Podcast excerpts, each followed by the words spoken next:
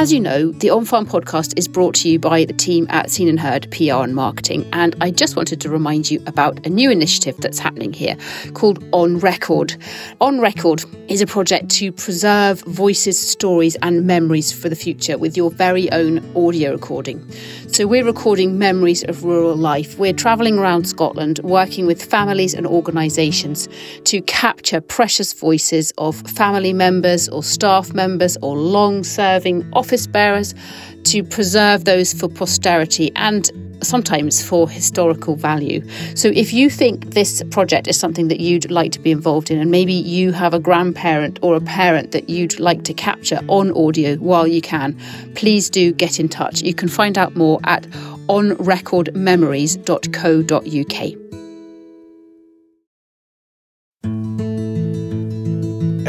Hello, welcome to this episode of On Farm, the Food, Agriculture and Rural Matters podcast. You're joining me for the final episode of this series. We're going to take a summer break after this one and come back to you towards the end of August, basically. So this is Monty for this episode, and today we're in partnership with the Scottish Government to talk to you about carbon audits and soil sampling, something increasingly important in today's farming world. In Scotland and in the UK, livestock farmers are renowned for being great at looking after life. There's one living thing that we sometimes tend to forget about, and that is the living thing under our feet, and it's the soil. And it's the soil that grows our grass or grows our crops, and that's what we need to look after. That was Giles Henry, who's the main guest on this episode. And Giles farms Ling cattle down at Oakwood Mill near Selkirk.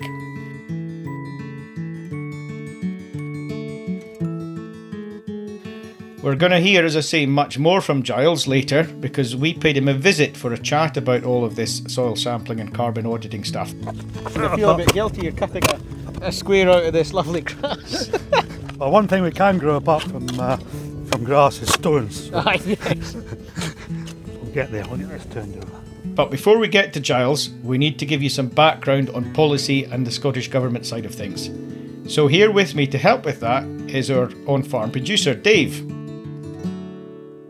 Hi, Monty. Yeah, it's a really big subject, this one, isn't it? And we know from all the people we've been speaking to recently that it's very much in people's minds and people's conversations, how to, I guess, farm more sustainably. This is just one aspect of that, isn't it? But just a bit of background. Earlier this year, so we're talking about May 2022, the Scottish Government announced Track 1 of its National Testing Programme, or NTP, and that's called Preparing for Sustainable Farming.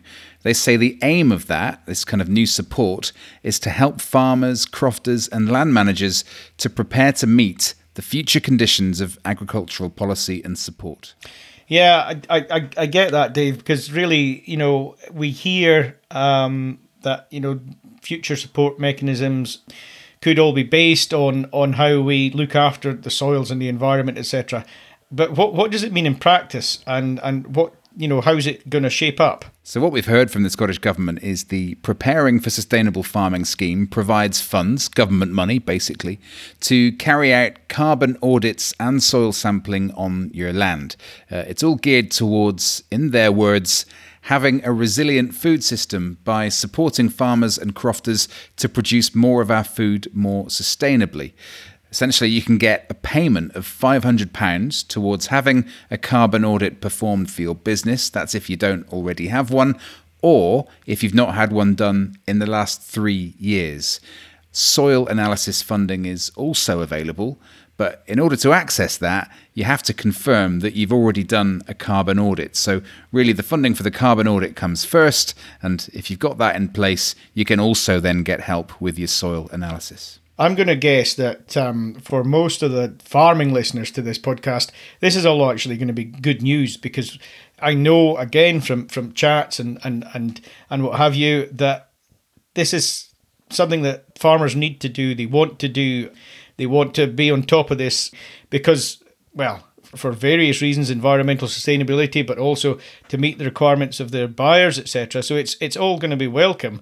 But there is also a wee bit of kind of, you know, what does it actually mean if I've never done it before, etc. And we're going to come on to that But the nuts and the bolts of the scheme that Dave's been talking about, basically if you want to take advantage of the offer of help from ScotGov, you have to be a farming or crofting business. You have to have your active business reference number. Anyone who has a rural payments login for their existing schemes will have all of that already. But don't worry, we'll put a link to more information in the details for this episode. You'll find that in your podcast player. Right, that's the intro. So on with the main part of today's episode now. I went to visit Giles Henry at Oakwood Mill, and as you'll hear, he's a big fan of both carbon audits and soil sampling. Here we are at Oakwood Mill, just outside Selkirk, lying in the Ettrick Valley. The farm is actually adjacent to the meetings of the Ettrick and Yarrow rivers. We rise from 450 feet above sea level up to 1180 feet. We intend to be by the end of this autumn anyway, all grass farm. We have 70 Ling cows producing calves, heifers either for our own use or selling on for breeding, and all our steers are finished for Dovecote Park. We also bring in or buy in steers from other organic producers to finish through the summer. They come here as yearlings and go away at 18, 19 months of age. We're just the finishing factory, as it were. And you've grown a bit of grass. We're growing a bit of grass. Yeah, good. It's been a totally different season from the last two springs anyway. Yeah. You know, we've just had grass right from day one. So we're here today because we're looking at soils and carbon. There's a new Scottish Government incentive out to encourage farmers, the new scheme anyway, to encourage farmers to audit their carbon and to sample their soils. That all maybe sounds a little bit like, where do we start with that?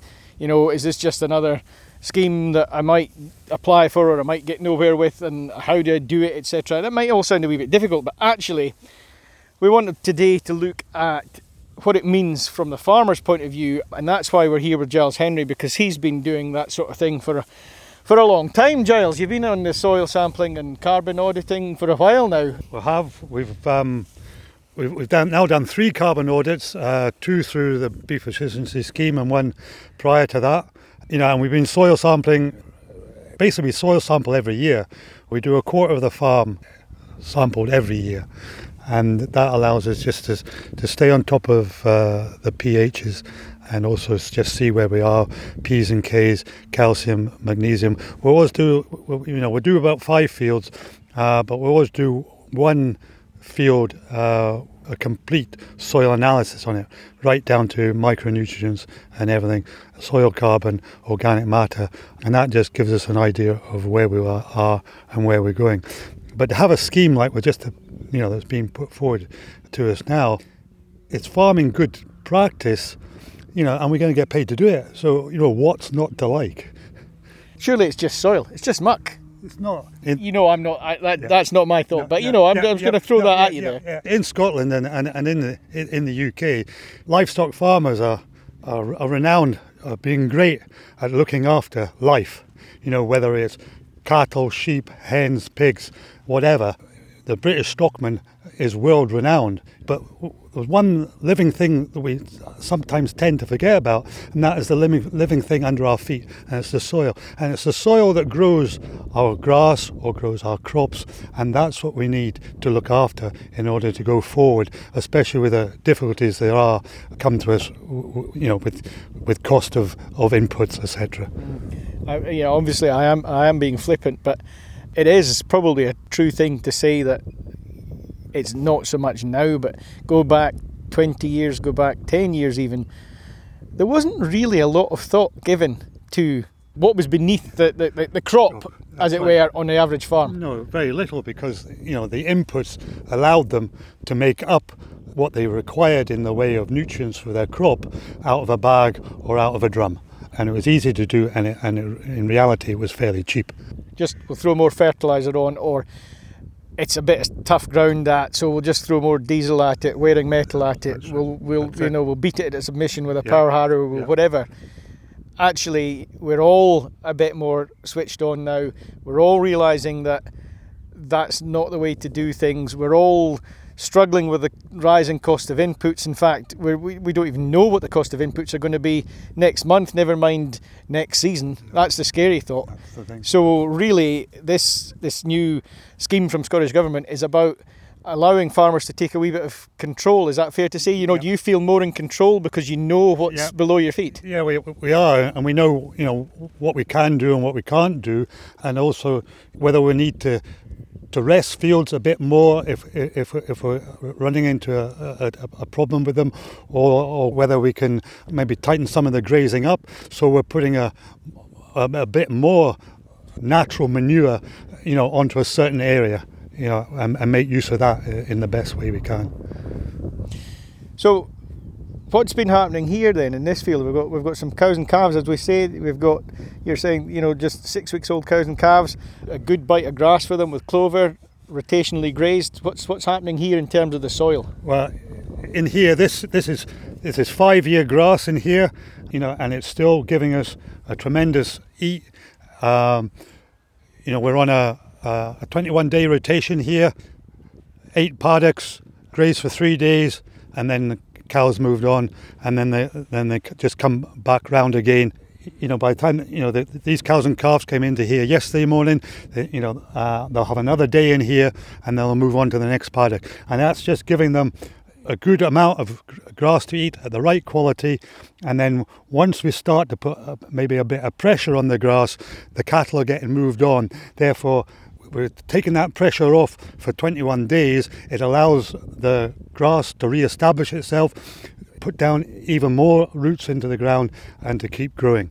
It's an interesting thing, isn't it? Because, you know, we're here in Selkirk, Sherwin, in a traditional, if you want to could say that, livestock area. Yep, what size is this actual field in the whole, in its entirety, this field that we're standing in? This is 8 hectares.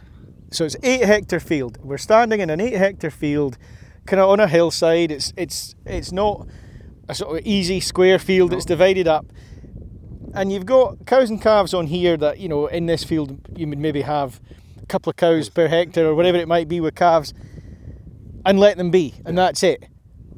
But you probably have to fertilise the ground. You'd probably have to worry that actually it's when it's drying out, it's not growing grass. It's not, you know, it's not performing, and it's whatever. But by making the grass work, this is just my interpretation of what you're saying, but making the grass in each different square of the field work harder for a set amount of time, and then rest it, you get far more out of the entirety of the field. Far more production. You know, we reckon we're getting 30% more production off our acres. Right. By what we're doing with the rotational grazing. But we're also looking after the soil with that. Well, I was going to say because it's getting a rest. Yeah. And in the previous, you know, 2 or 3 late springs we've had, you know, if we'd put these cows and calves into here in the 1st of April as these ones have done this year, this field would have been cleared by the middle of April, and there wouldn't be any growth again back in here until late into May, because, you know, the last 2 Aprils previous to this have been that cold, and there just hasn't been growth. And this field would be taken off, and we'd be worrying what the cow was going to eat to put milk in the bag to feed these calves. Whereas now, you know, I know that in 21 days' time, when they come back into here, there's going to be a good amount of grass again for them to keep milk on these cows. But help me compute this, help our listeners compute this. You get the maximum out of this field because you've divided it up, and you get the maximum out of each little square. But surely to do that, you're actually sucking more out of the soil. You're using up what the soil's got to offer in a very intensive time, and you're, help me to get this right, you're basically, you know, you're mining the soil, as it were, you know? Yeah, where we are, but it's getting a chance, you know, if you eat this right down to its bare, you know, it's got no solar panels in order to push roots down, because you've eaten all the solar panels, right? If this field was getting grazed really low, the leaves or the solar panel is disappearing. And therefore, you know, the plant gets its energy from the sun, from daylight, photosynthesis, but it needs leaf to do that. It needs its solar panel. So the more solar panel you've got, it can then put some of that energy into getting down and putting more roots down to get hold of more nutrients to keep those solar panels going. And essentially, actually, more roots equals more organic matter, basically equals more carbon more into the soil, which is what we're going to come on to. There's more carbon, and with the more roots you have, it's opening the soil up, so the water's getting into the soil rather than the water running off, down the side of the field or whatever, or into drains. It's getting down into the soil, and then the soil, the soil root matter can then hold that moisture as well. So it's a win-win, on both sides.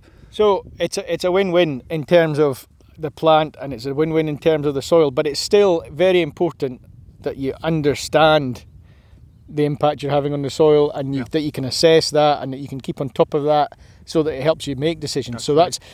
That's where soil sampling comes in. You've been involved in soil sampling for a number of years now, as you say. We've been soil sampling here for 25 years, and we do that on a rotational basis round the farm, 5 fields every year.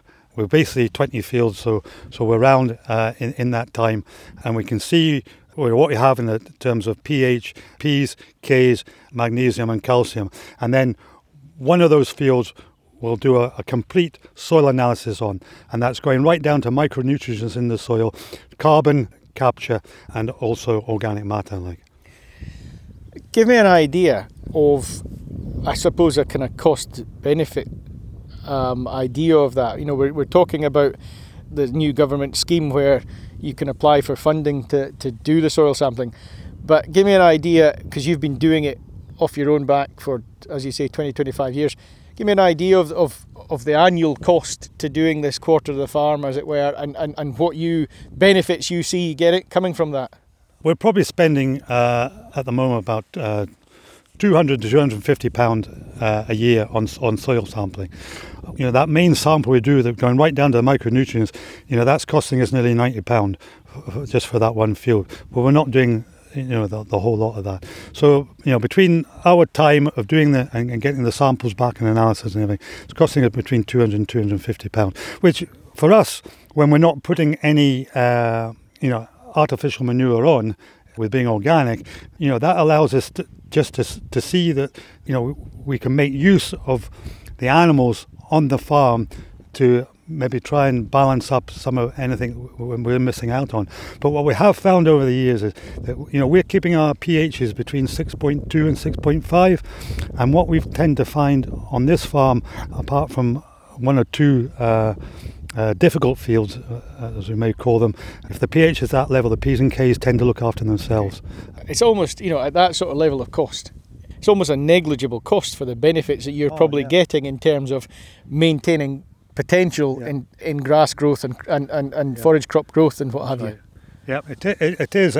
This year, for the first time, we've actually done some soil sampling using GPS. Mm-hmm. This is so we can use variable spreading of lime. Yep. So we've identified areas in every field where, for one reason or another, maybe where stock lie longer, or where there's been something in the past in that field, where the P's and K's can vary over the whole field.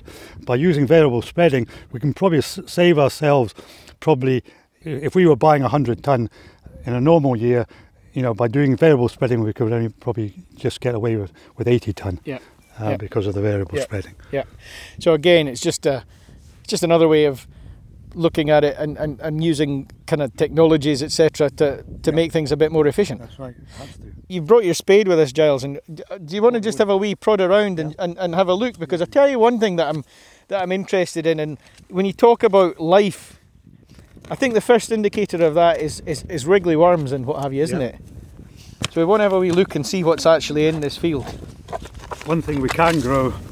Mind, I feel a bit guilty, you're cutting a square out of this lovely grass. Well, one thing we can grow apart from grass is stones. So. Ah, yes. We'll get there, we'll get this turned over. Here's a worm there, it's a big one. Big worm, that's be a fairly old worm, that. Yeah. I was getting, there's a younger one there. Yeah.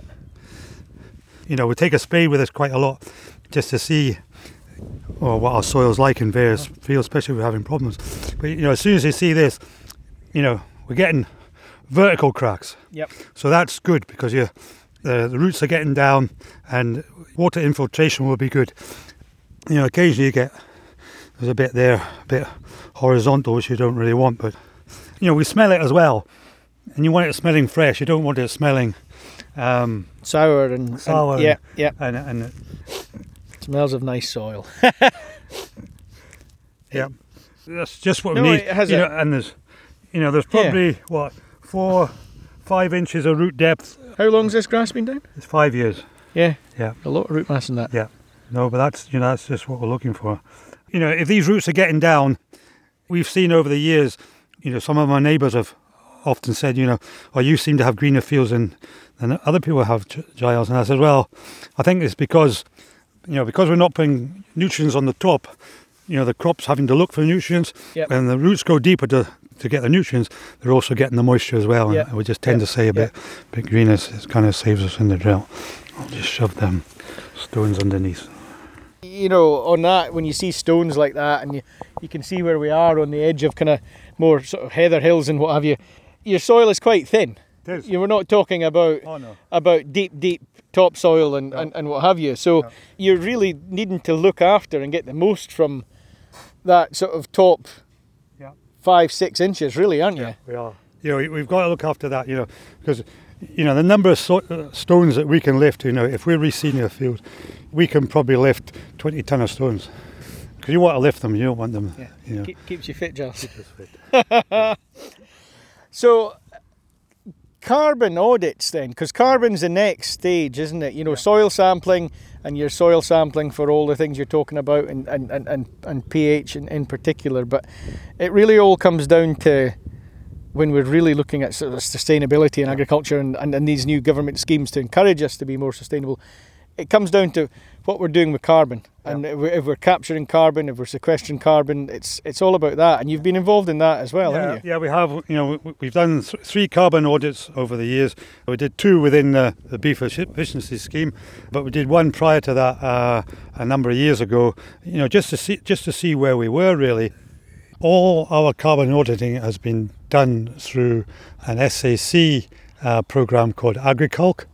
And I think this is the main one that seems to be taken on by agriculture up and down the UK now. Within that, you put into what you're producing in the way of animals on the farm, and then you also have to put in the number of hectares you have. In our case, number of hedges as well. Also, you know, if you're buying in products onto the farm, that has to be taken into account of how they've been produced or where they've come from. And then also if you're selling produce off the farm, that's all taken into account. So anything that's got a carbon footprint, as it were, is all put into this calculation, and then you end up at the end of the day with kilos of carbon that you're either positive or negative within your business. Was it painful to do? It wasn't painful to do. It took maybe 3 hours because you just have to go through the system. You also you need to know what you're bringing in, what you're taking off, etc. So, but it, you know, it's not painful. It's just an exercise. And once you've got it all in there set up, you know, unless you're changing your system or changing stock numbers or radically, you know, you can just keep updating it. You know, if you're planting more hedges, or in case the landowners are putting woods in or whatever, you know, you can update it once it's there. My understanding of this is that I think, you know, in the future there's indications that, you know, Scottish Government and future sort of support mechanisms, etc., are all going to be almost carbon auditing and looking after soils is almost like a prerequisite of future support. You know, I'm not here to talk about that because we don't know what that's going to look like, and we're not policy people. But aside from that support thing, why do you feel that it's important that you and other farmers have a handle on carbon?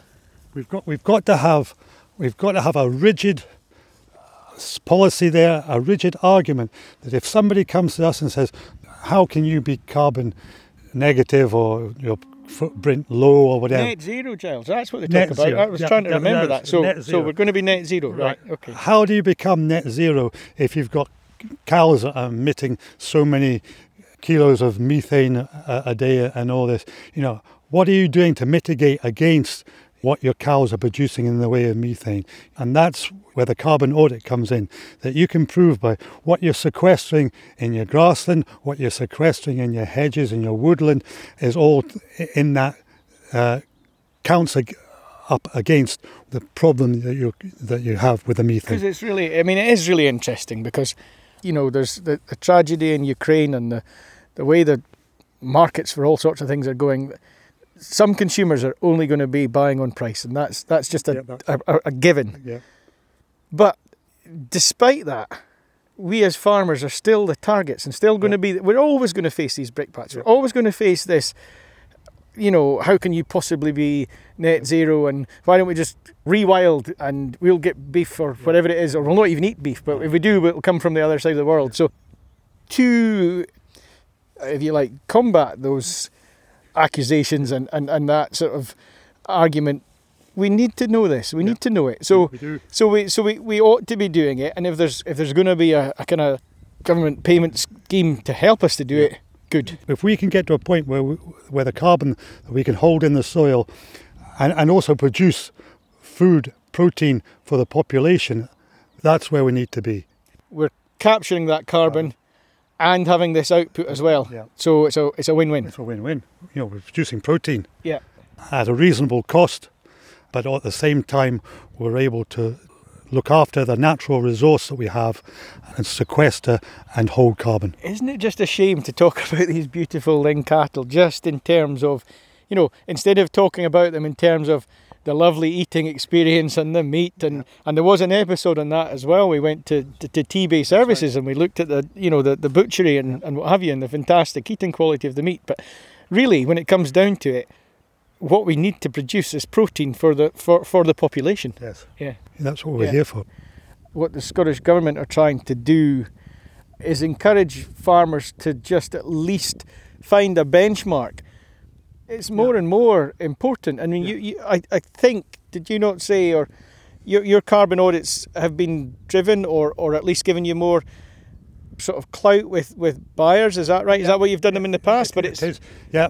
You know, all our finished cattle go to Dovecote Park, and part of their, you know, on-farm audit includes, you know, carbon, like, you know, and they want to know, you know, what are you doing in the way of renewables on the farm? What are you doing in the way of capturing your carbon on the farm? You know, the audit that they're putting forward is the audit that, you know, that comes from the supermarket, and it's the customers in the supermarket that are asking about these things now. What is the farmer doing to mitigate against the methane that the cows we know are producing? We're doing the carbon audit. We know how much we're producing. I've seen, as a group I'm in, there's 5 of us in that group, 3 of who are organic, and we have at the moment we have the lowest carbon footprint out of those 5 people. You know, not by a lot, but we are low. You know, our organic matter is, you know, in summer in the region of between 8% and 9% every time we're, you know, doing a test. And you know, I've spoken to arable farmers, and their organic matter, in one case a farmer told me, was a quarter of 1% is organic matter. I was trying to get my head around that for a second there, because I, again, no expert on this, but I think 8 or 9% sounds pretty impressive. Yeah. Some of these folk that are, you know, onto the long grass grazing now and maybe resting longer than we do, you know, they may be getting up into 10s, 12s, I think, you know. But I think on the system we're looking, because we're looking for, you know, both efficiency out of our ground, but efficiency out of our cattle as well, you know, because we, you know, we've got to produce something in a time span that provides the customer with quality in terms of eating and gives a good return to us at the same time. It's quite ironic. We're standing in this field of cattle talking about the carbon and methane emissions, and we're just about to interrupt this pod for an easy jet or whatever it is going overhead, probably heading to wherever, and you know, right, we get a lot of brickbats thrown at us as farmers. We do an awful lot, you know, and you know, we're looking all the time just to try and, you know, dissipate what is being thrown at us, like, you know, and we have used seaweed in the past as a general mineral, and you know, keeping our cattle looking well. But now, you know, there's work being done that, you know, that can help with the with a reduction in the methane. So, you know, we're going back to using that again on that basis. I should have said, I referred to earlier, we came here in October last year to talk about the cattle, but if anyone hasn't listened to the episode with Giles, which was put out back in, I think it was October 2021, it was an episode for the Ling Cattle Society, and it went down a storm with the listeners. So if you haven't listened already, do go back to that, and it'll give you a wee bit more background into what happens here at Oakwood Mill. But today we're talking about soils and carbon, and it's a funny thing because you're obviously a major, you know, we're talking about it. You can see and you're showing us you're a major advocate of this, and it's something that you've been doing since before it was really a thing. There's still some farmers that are highly cynical about any of this, and they're going to be saying, even listening to this, if they are, that it's another hoop that we've got to jump through to justify any support that's going to be coming from government and what the buyers want, etc. But I'll put my own view onto this, if I might, and see what you think, Giles. It's not that at all. It's just, it's about looking after what we've got better. It's actually also about looking after the asset that we've got better, because I realise that you're a tenant here, but you've still got to look after the place and get the best out of what's here, and maybe it does increase the value or whatever it is an asset, but it's, if you don't do that, you may as well go home. It's under our feet. It's a natural product. To my mind, it's an honour and a privilege to be able to look after somebody else's land. But then we're also looking after it for the next generation, because if we don't look after our soils and be able to produce beef or cereals, peas, beans, foodstuffs or whatever, if we're not looking after it now, these soils are just going to get degraded. You know, it's going to take a lot to get them back. And that's time we haven't got. So it's keeping in front of the thing now. And to have a scheme that is basically paying for good farm practice, what's not to like? Yeah, I would agree. If you can receive some financial help to do these things, to make sure you're following good farm practice, all to the good. I just wonder also, though, your tenancy is whatever the legislation is, but it's this kind of secure tenancy. But there's a lot of people out there on contract farming and grazing agreements and what have you.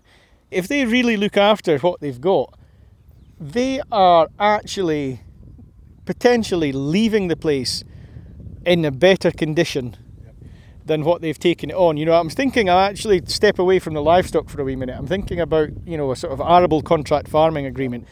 Shouldn't there be an agreement whereby, you know, if you leave the place, if you go in and the place can do, I don't know, 6 ton to the hectare, and you leave it at 12 ton to the hectare, it's a tenant's improvement. Yeah.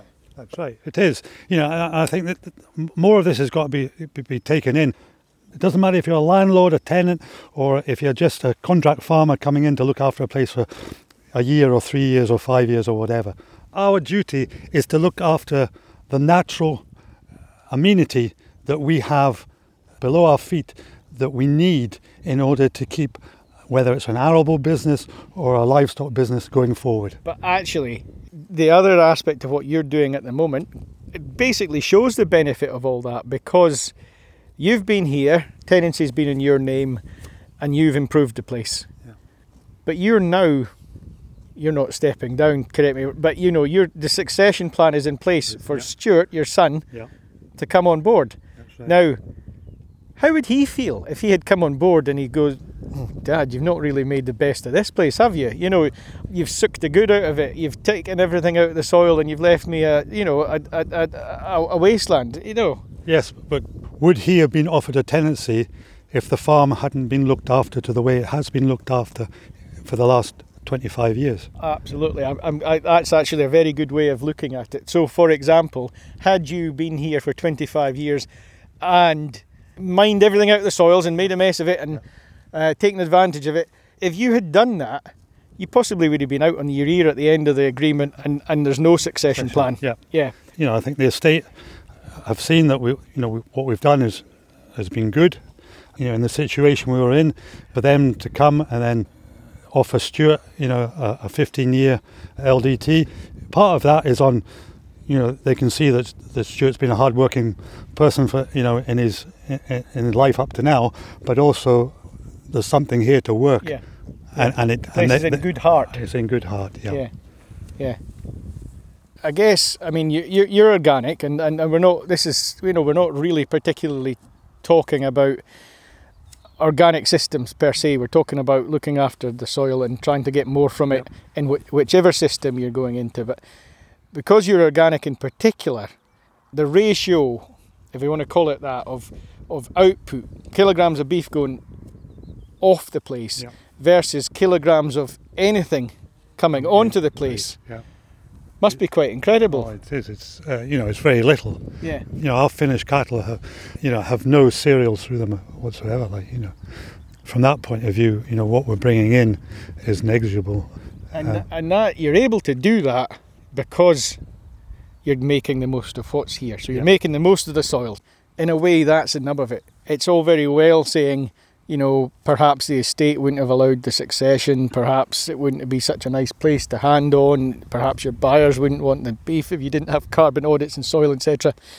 But at the end of the day, if you think like typical farmer and think in terms of output and think in terms of what's going into your back pocket, doing all of this is actually meaning that you can carry more stock, therefore you can sell more stock. Yes, that's exactly it. I didn't think that we would be able to produce, the amount of kilograms we're talking about putting off the farm both this year and next year. I never thought 4 or 5 years ago that we would get to that level, but, we are getting to that level now. The financial incentive of that, I just didn't think would be there. Thank you to Giles. That was a brilliant chat.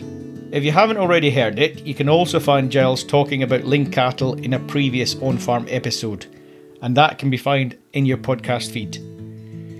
And just a reminder of the offer from the Scottish Government to help you with soil samples and carbon audits under their scheme Preparing for Sustainable Farming. It's a straightforward self-service process with no registration or pre-approvals required. And for full guidance, make sure to visit Rural Payments and Services website and search for Preparing for Sustainable Farming. And we've put a link to that information in this episode's show notes. So that's it from me, and bye for now.